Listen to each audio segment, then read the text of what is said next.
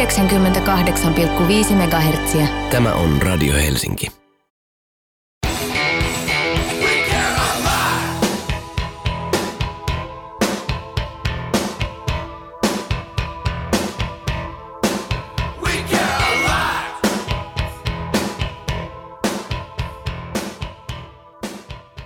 Ja asfalttikettojen tiistai-iltaa alkamaisillaan Radio Helsingissä ja tätä iltaa sun kanssa viettää Noora Helsinki ja Sami Säynävirta.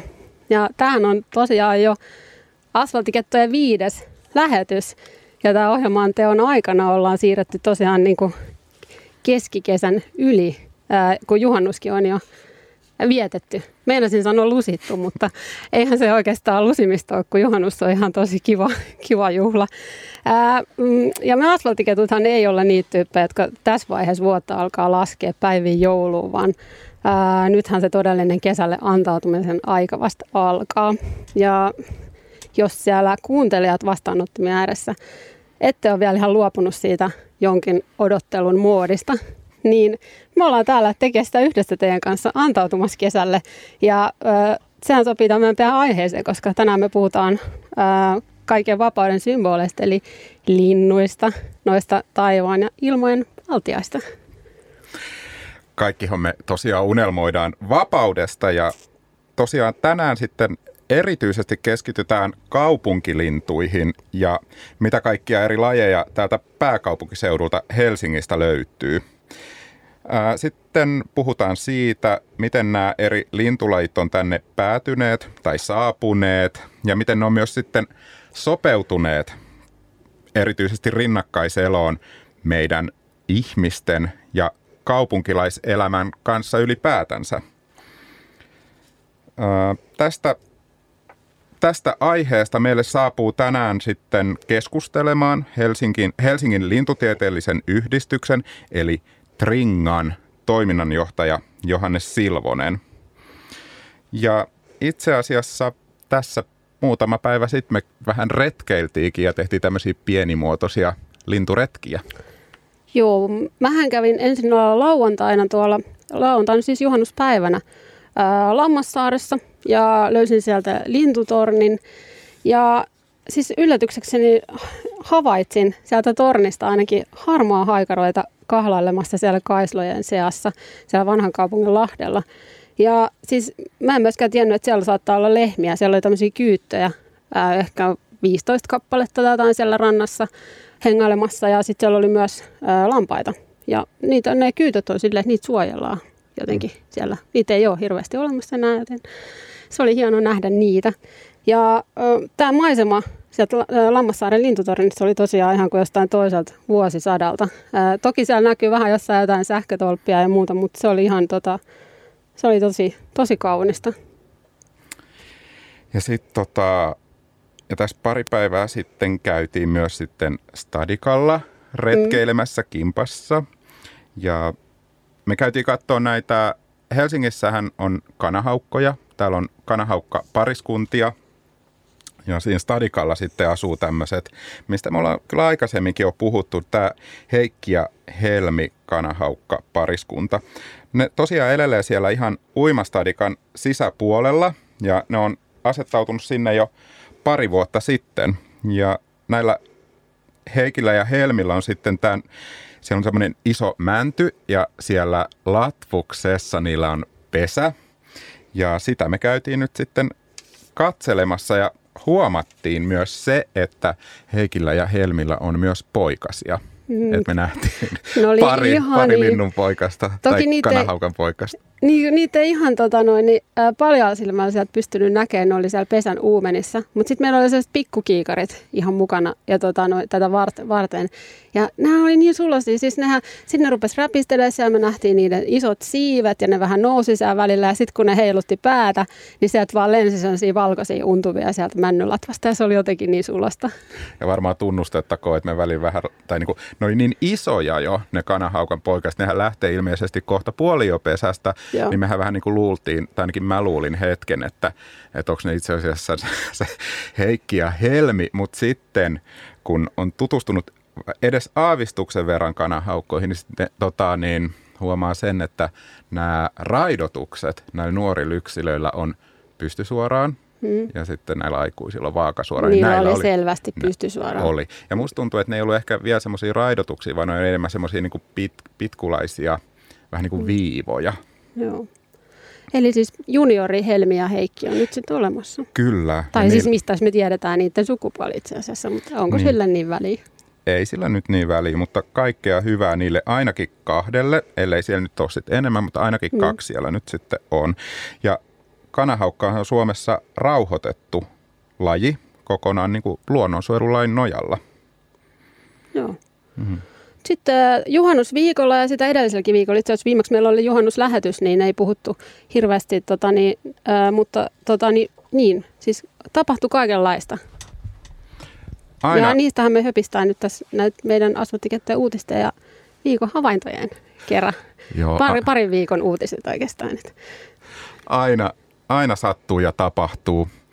Ää, tänään on nyt tämmöisiä, ehkä aluksi vähän tämmöisiä ei niin muka, mukavia juttuja, mutta siis Oulussa pari viikkoa sitten itse asiassa 15.6. niin tapahtui öljyvuoto tämmöisellä Toppilan voimalaitoksella.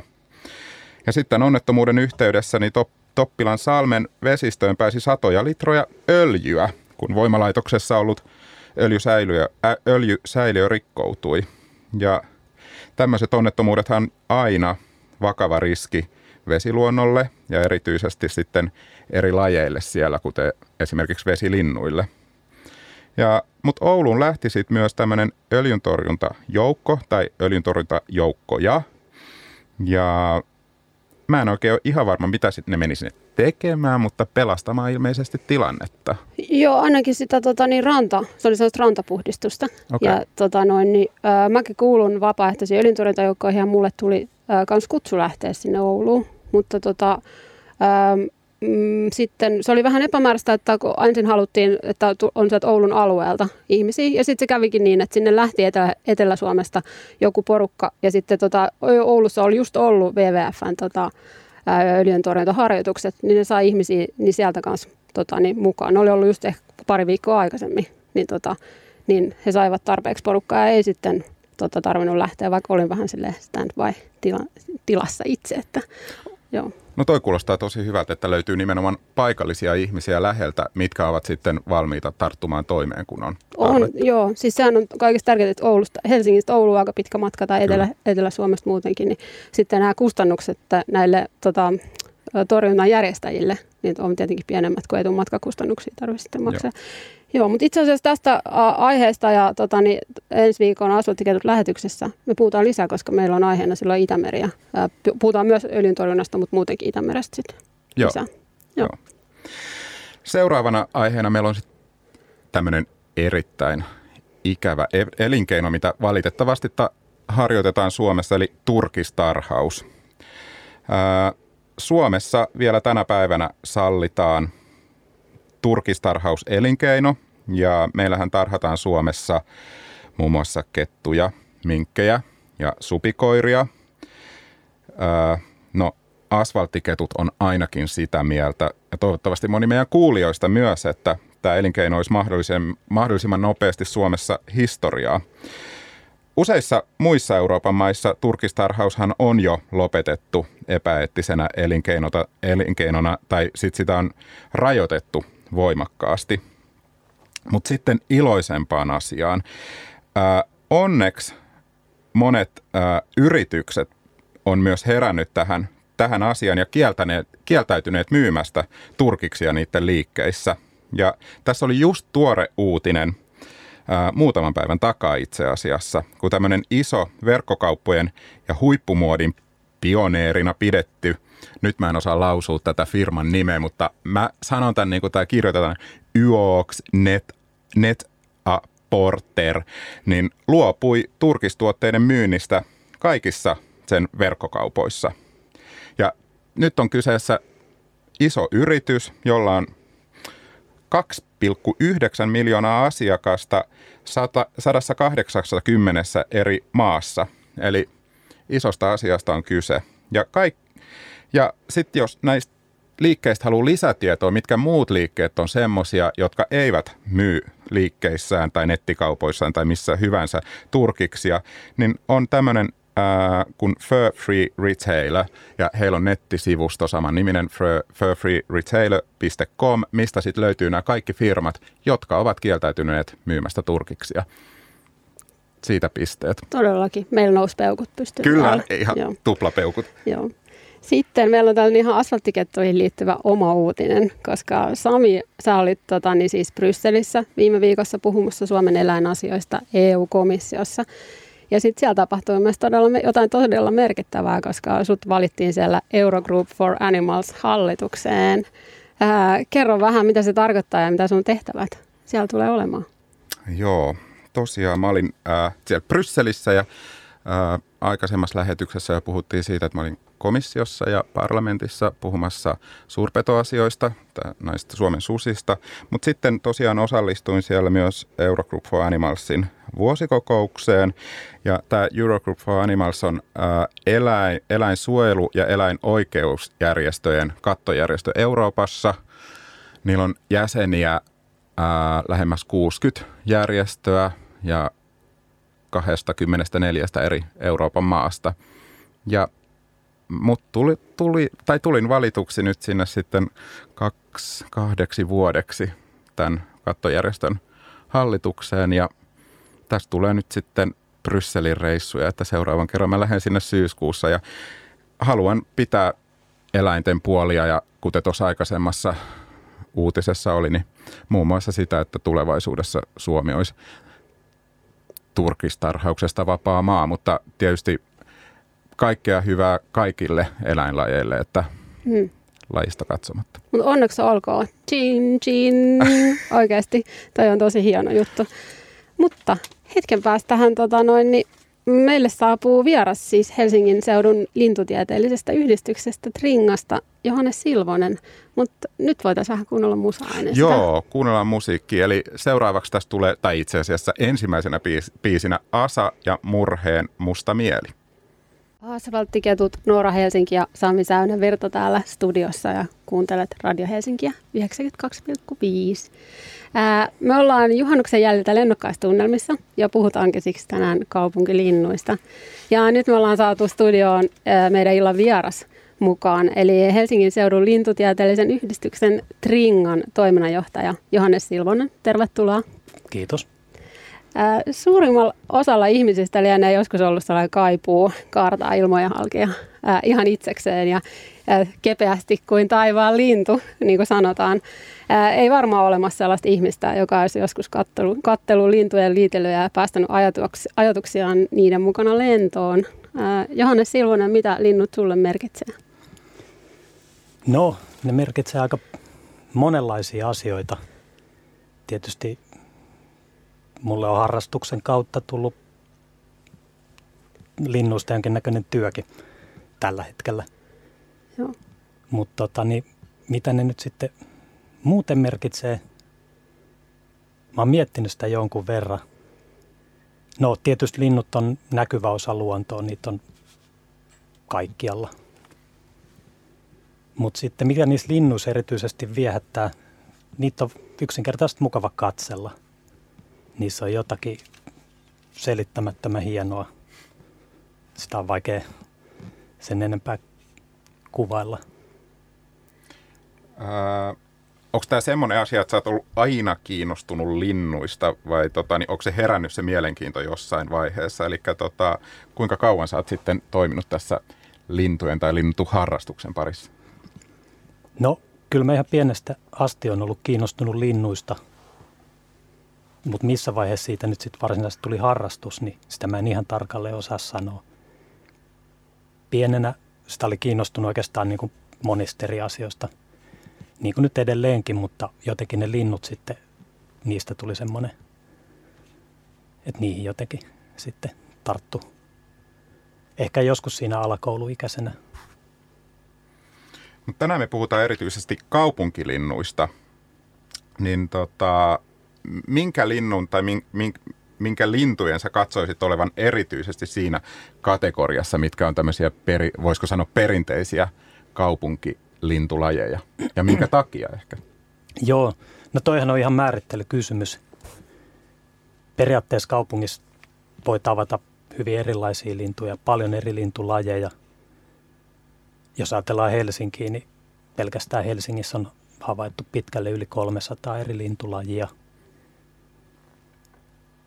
Mutta sitten jos ajatellaan ihan niin tätä kantakaupunkia ja semmoisia lintuja, mitkä täällä pesii ja mitkä nyt leimallisesti on nimenomaan kaupunkilintuja, niin ekana varmaan tulee mieleen semmoiset lajit kuin varpunen, pulu, varislinnuista vaikka varis ja harakka, naakka.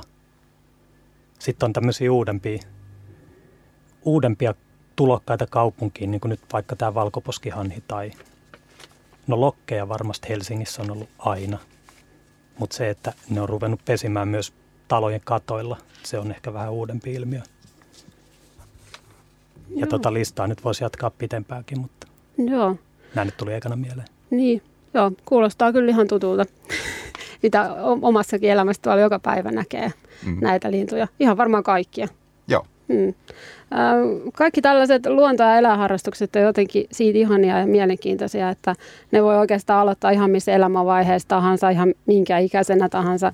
Ja se kaikki, mitä sitä kautta voi löytää ja saada elämäänsä, on niin ihan loputon suo sillä lailla, että sitä tutkimista ja näkemistä riittää.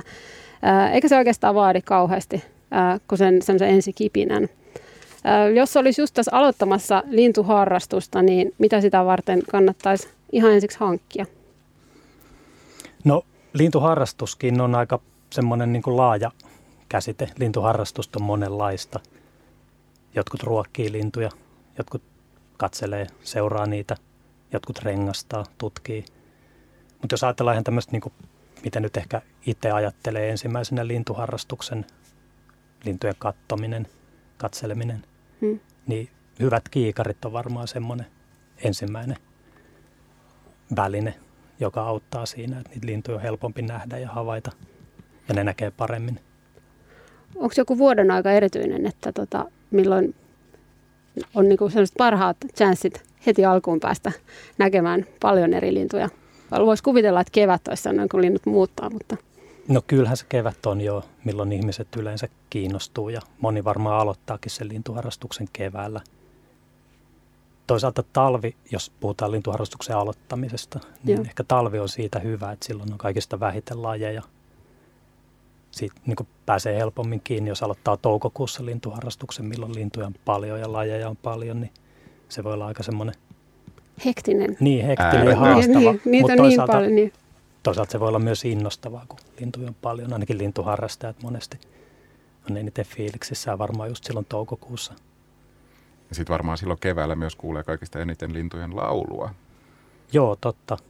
Mm.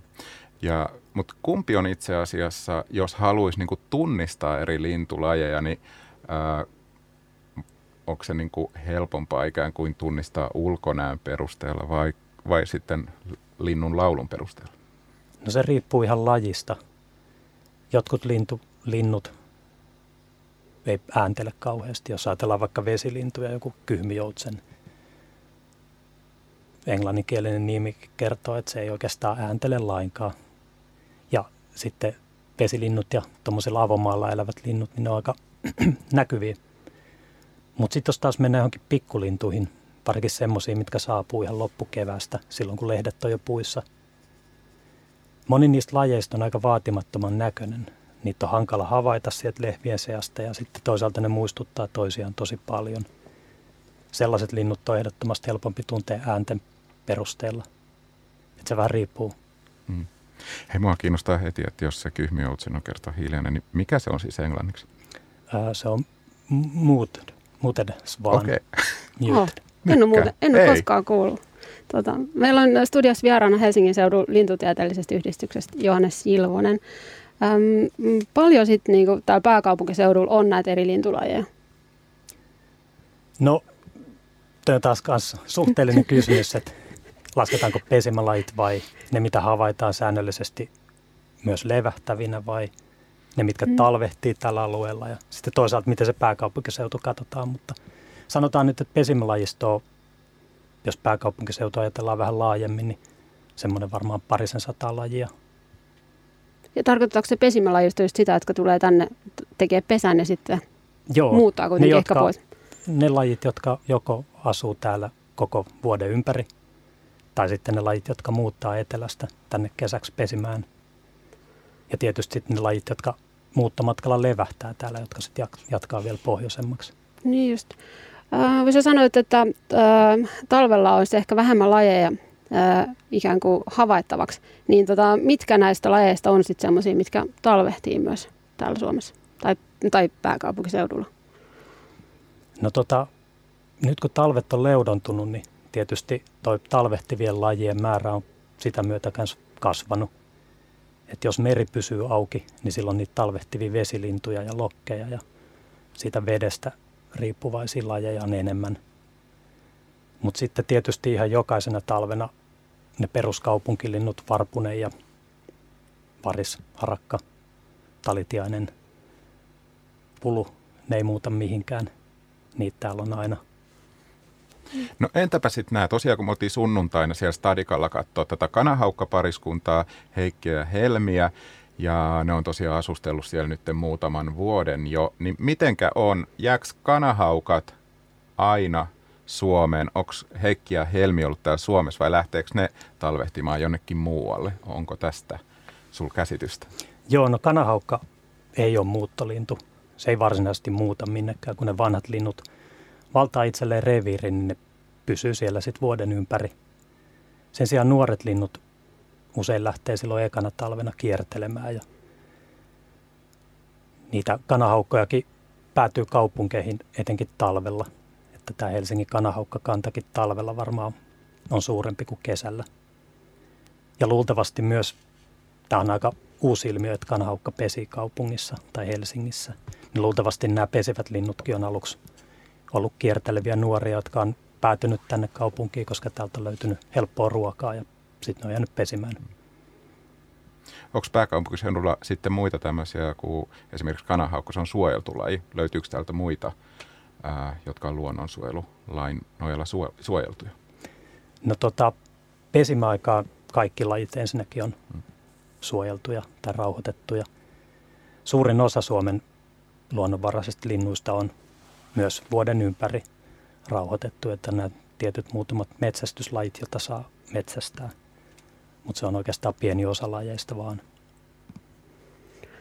Tota, niin miten ää, nämä linnut, mitkä sit sopeutuu tänne kaupungin keskelle, niin mikä siihen vaikuttaa, että, tota, että ne on sopeutuvaisempia vai? Hmm.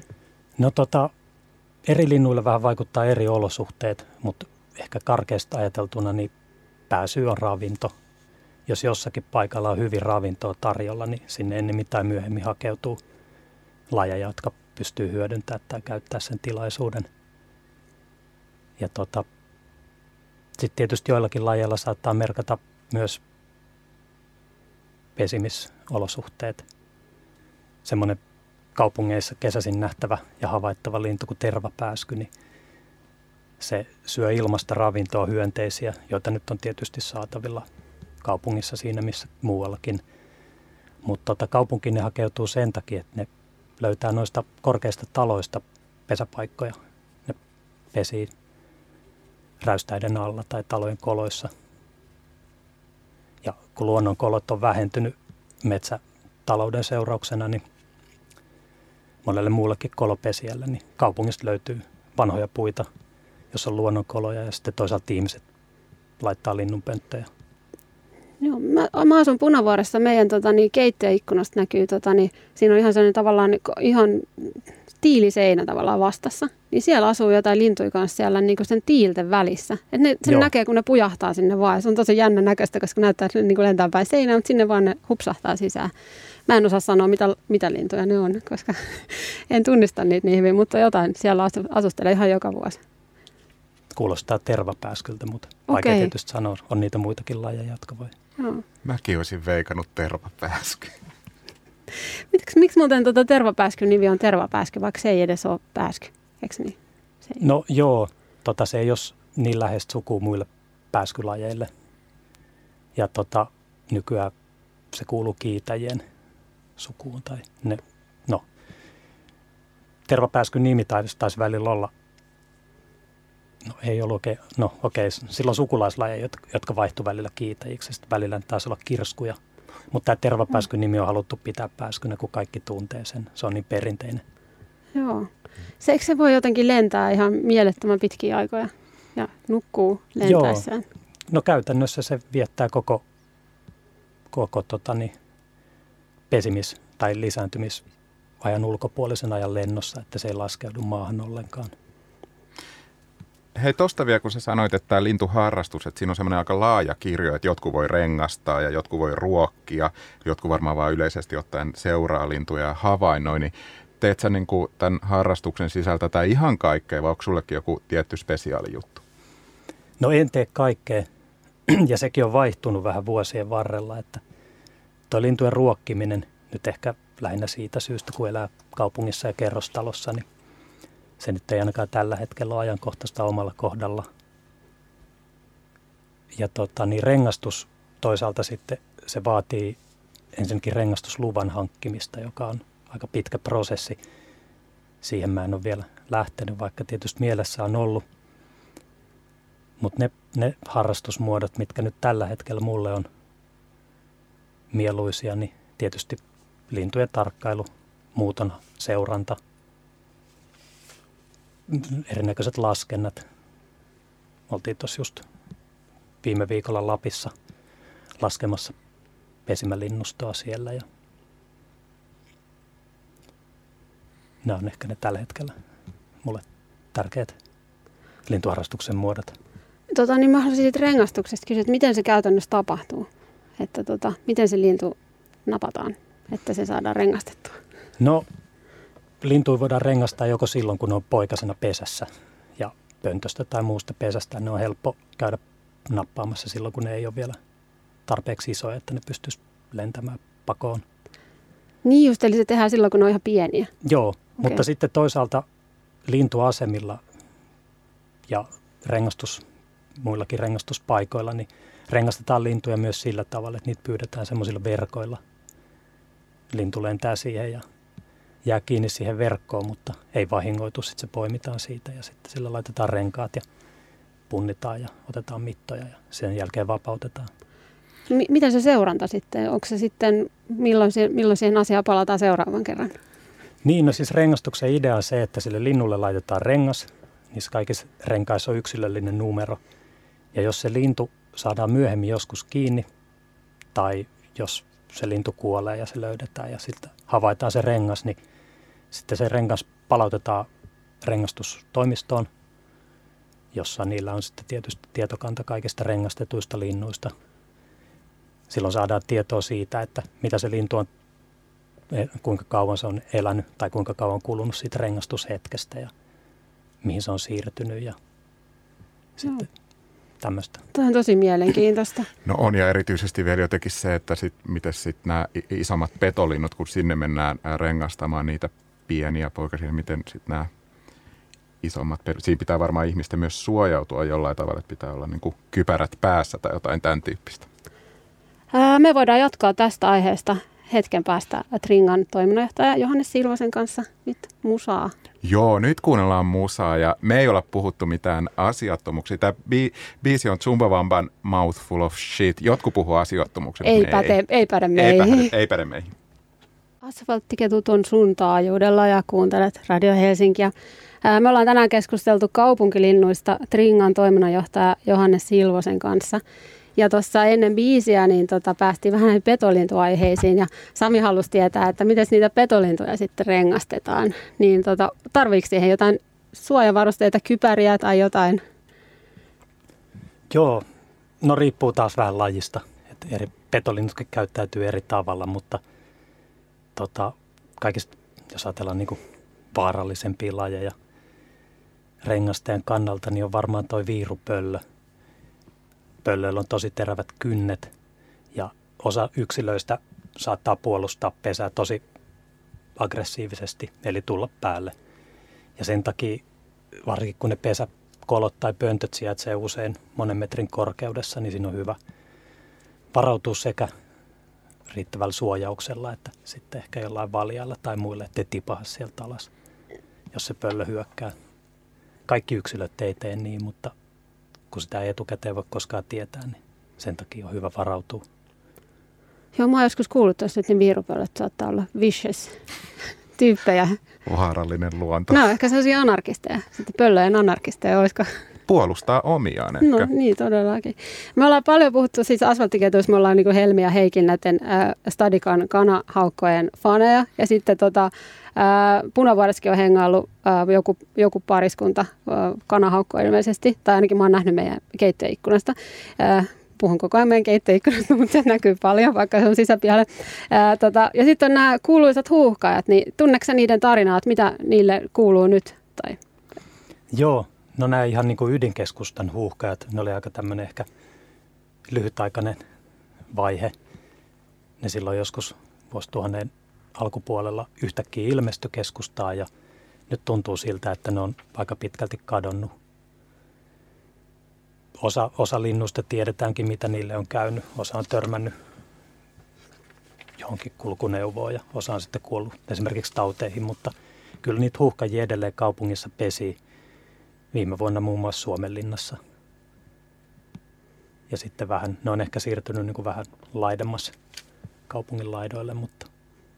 Mitäköhän sille bubolle kuuluu? Eikö se ollut se... Ai bubille? Bubi, bubi, bubi, bubi, bubi. Bubi. Joo, No sitäkään nyt ei ole näkynyt viime, viime aikoina, ainakaan foodismatseissa, mutta ei se ilmeisesti tällä hetkellä ainakaan siellä stadikan lähistöllä pesi. Ja toisaalta yksi syy saattaa olla myös ne kanahaukat, mitkä on vähän niin kuin ottanut sitä elintilaa näiltä huuhkajilta.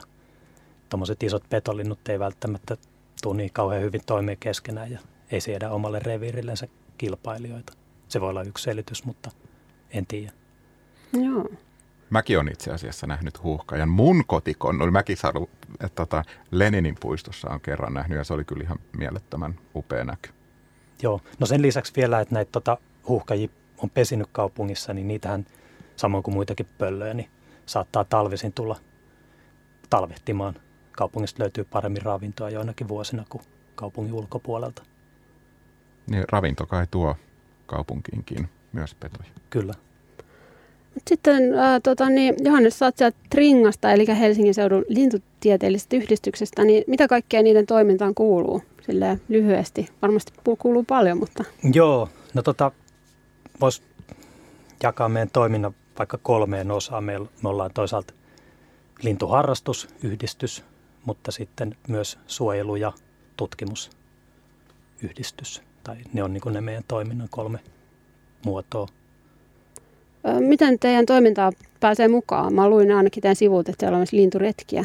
Että pitääkö olla jäsen, että pääsee vaikka retki, linturetkille mukaan?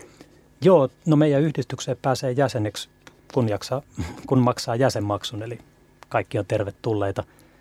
Mutta sitten me järjestetään paljon retkiä ja osalle, osalle retkistä on kaikki tervetulleita, ne on kaikille avoimia.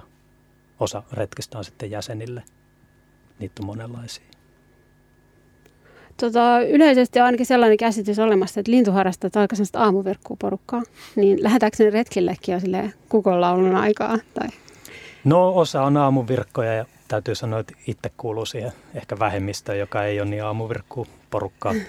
Retki on tosi monenlaisia, riippuu myös vähän vuoden ajasta. Että yleensä lintuharrastajat lähtee retkelle silloin, kun aurinko nousee ja tähän vuoden aikaan se nousee aika aikaisin.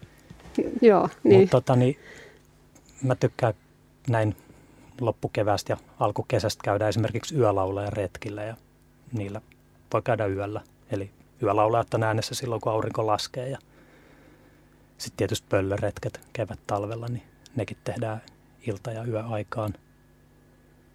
Ja toki lintuja nyt voi käydä ihan mihinkä tahansa vuorokauden aikaa katsomassa, että kyllähän aina.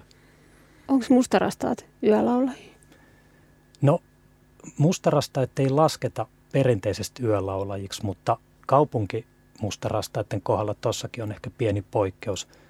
Ollaan huomattu, että tota, mustarastat isoissa kaupungeissa aloittaa laulukauden aikaisemmin, ne voi jo helmikuussa aloittaa sen laulun ja sitten ne jostain syystä laulaa myös öisin.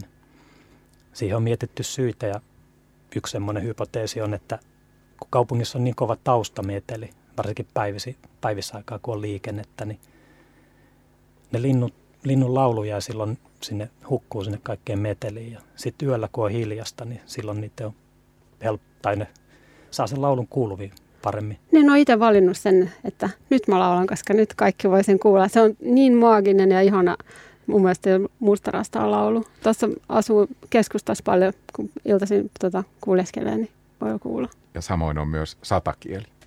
Kyllä. Mm. Aivan upea. Hei, tota, ihan lyhyesti, mitä tarkoittaa tringa?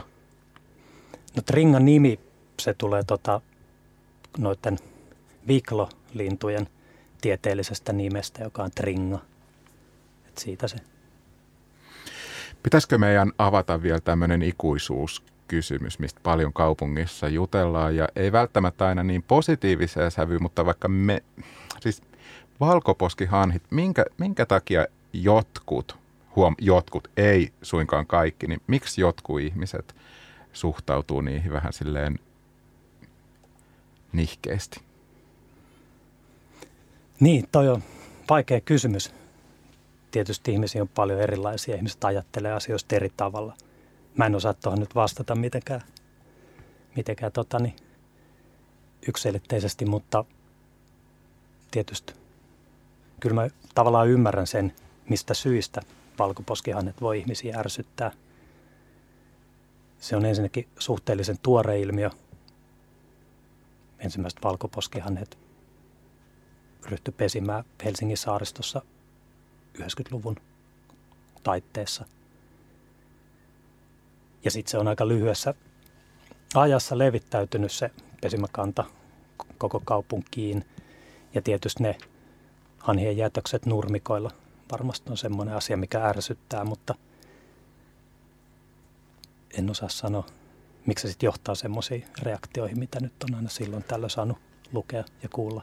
Ja mä oon ihan siis tuolla sosiaalisessa mediassa kohdannut sellaista, että ihmiset ihan niin kuin vihaa valkoposkihanhia. Mutta siinä samassa on kuitenkin, nytkin niillä on paljon poikasia, ne on semmoisia pieniä pörrösiä ja silleen niin yhtä ihanahan niiden tota, elämää ja sitä kaikkea on seurata kuin minkä tahansa muiden eläinten ja ihan samalla tavalla. Että tota, onko tota, niin, mm, onko se esimerkiksi siitä niitä ulosteista jotain ihan oikeasti haittaa vaikka jollekin nurmikoille tai jotain, voiko olla niin kuin, että No ei siitä ainakaan nurmikoille haittaa päinvastoin, sehän toimii niin. hyvänä lannoitteena. Mm. Niin. Ja ei sitä mitään vaaraakaan ole todettu ihmiselle, että se on ehkä semmoinen esteettinen haitta lähinnä. Ja onhan niitä joillakin nurmikoilla tosi paljon, että kyllähän se, kyllä mä ymmärrän, että ei sinne ole kiva mennä istua tai pitää piknikkiä, mutta mm. ne on kuitenkin ehkä aika rajattuja alueita ja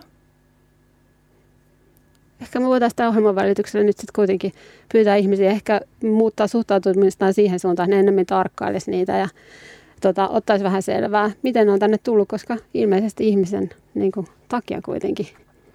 No joo, tässäkin tietysti se pääsy on taas sama kuin muillakin kaupunkilinnuilla, että niille on sekä ravintoa tarjolla, että sitten tietysti ehkä jo, jollain tavalla myös suojaa petoja vastaan. Joo.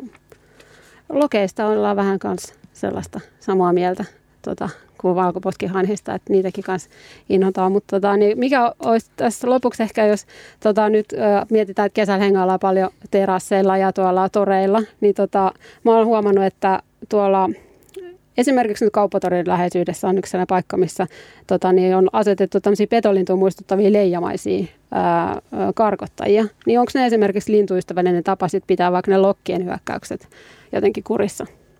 Joo, no erinäköisiä, erinäköisiä tota, muotoja on kehitetty, millä koitetaan saada pysymään linnut poissa semmoisilta alueilta, missä ne katsotaan, että ne halutaan pysymään pois. Ja tuommoinen tota, haukan kuva ikkunoissa, sillä pyritään estämään, ettei pikkulinnut törmäile ikkunoihin. Ja sitten tuommoiset leijamaiset haukat, niin niillä tietysti yritetään saada lokit pysymään loitolla – Mä en tiedä kuinka hyvin noin missäkin tilanteessa toimii, mutta onhan se ehdottomasti niin kuin kannatettavampaa kuin se, että niitä lintuja mennään jollain muulla keinoilla häiritsemään. Joo. Mutta hei, aika rientää. Nyt on varmaan mm. aika sanoa kiitokset Tringan toiminnanjohtaja Johannes Silvoselle. Ja mä voisin sanoa, että aikahan liitää kuin vauhdikas valkoposki hanhikonsana. Mm. Joo. Ja sitten jos haluaa tutustua erityisesti Tringan toimintaan ja osallistua vaikka Tringan retkille tai innostua niin paljon, että liittyy jäseneksi, niin Tringahan totta kai löytyy sitten netistä tringa.fi-sivustolta löytää lisää paljon infoa. Joo, mutta asfalttiketot toivottaa Johannes sulle äh, lennokasta kesää. Joo, kiitos samoin. Kiitos vierailusta. Pysytte tänne. Yes, ja äh, ennen kuin me asfalttiketut häipyy tuonne vaalean hämärtyvään iltaan, ei edes hämärry vielä yhtä vanhaa aivan valoisaa, niin tota, äh, me toivotaan hirveästi teidän kaikkien kuulijoiden osallistuvan hashtag asfalttiketut Insta-kuvailu kesän aikana ja kuunnelkaa Radio Helsinkiä, missä olettekin radiohelsinki.fi-sivulta ja sieltä esim. asfalttikettujen ohjelmasivulta voi käydä kuuntelemaan kaiken myös jälkikäteen. Ää, ensi viikolla on sitten jo heinäkuu ja aika moni varmaan lomalla ja asfalttiketutkin lomailee aina lähetysten välillä. Seuraile meidän seikkailua tuolta asfalttikettujen Instagram-tililtä. Mutta ensi tiistaina kuullaan jälleen kuudesta seiskaa. Joo, silloin kuullaan jälleen ja vielä kuunnellaan lopuksi musiikkia. Tässä on Liekki ja Veit omasi lento.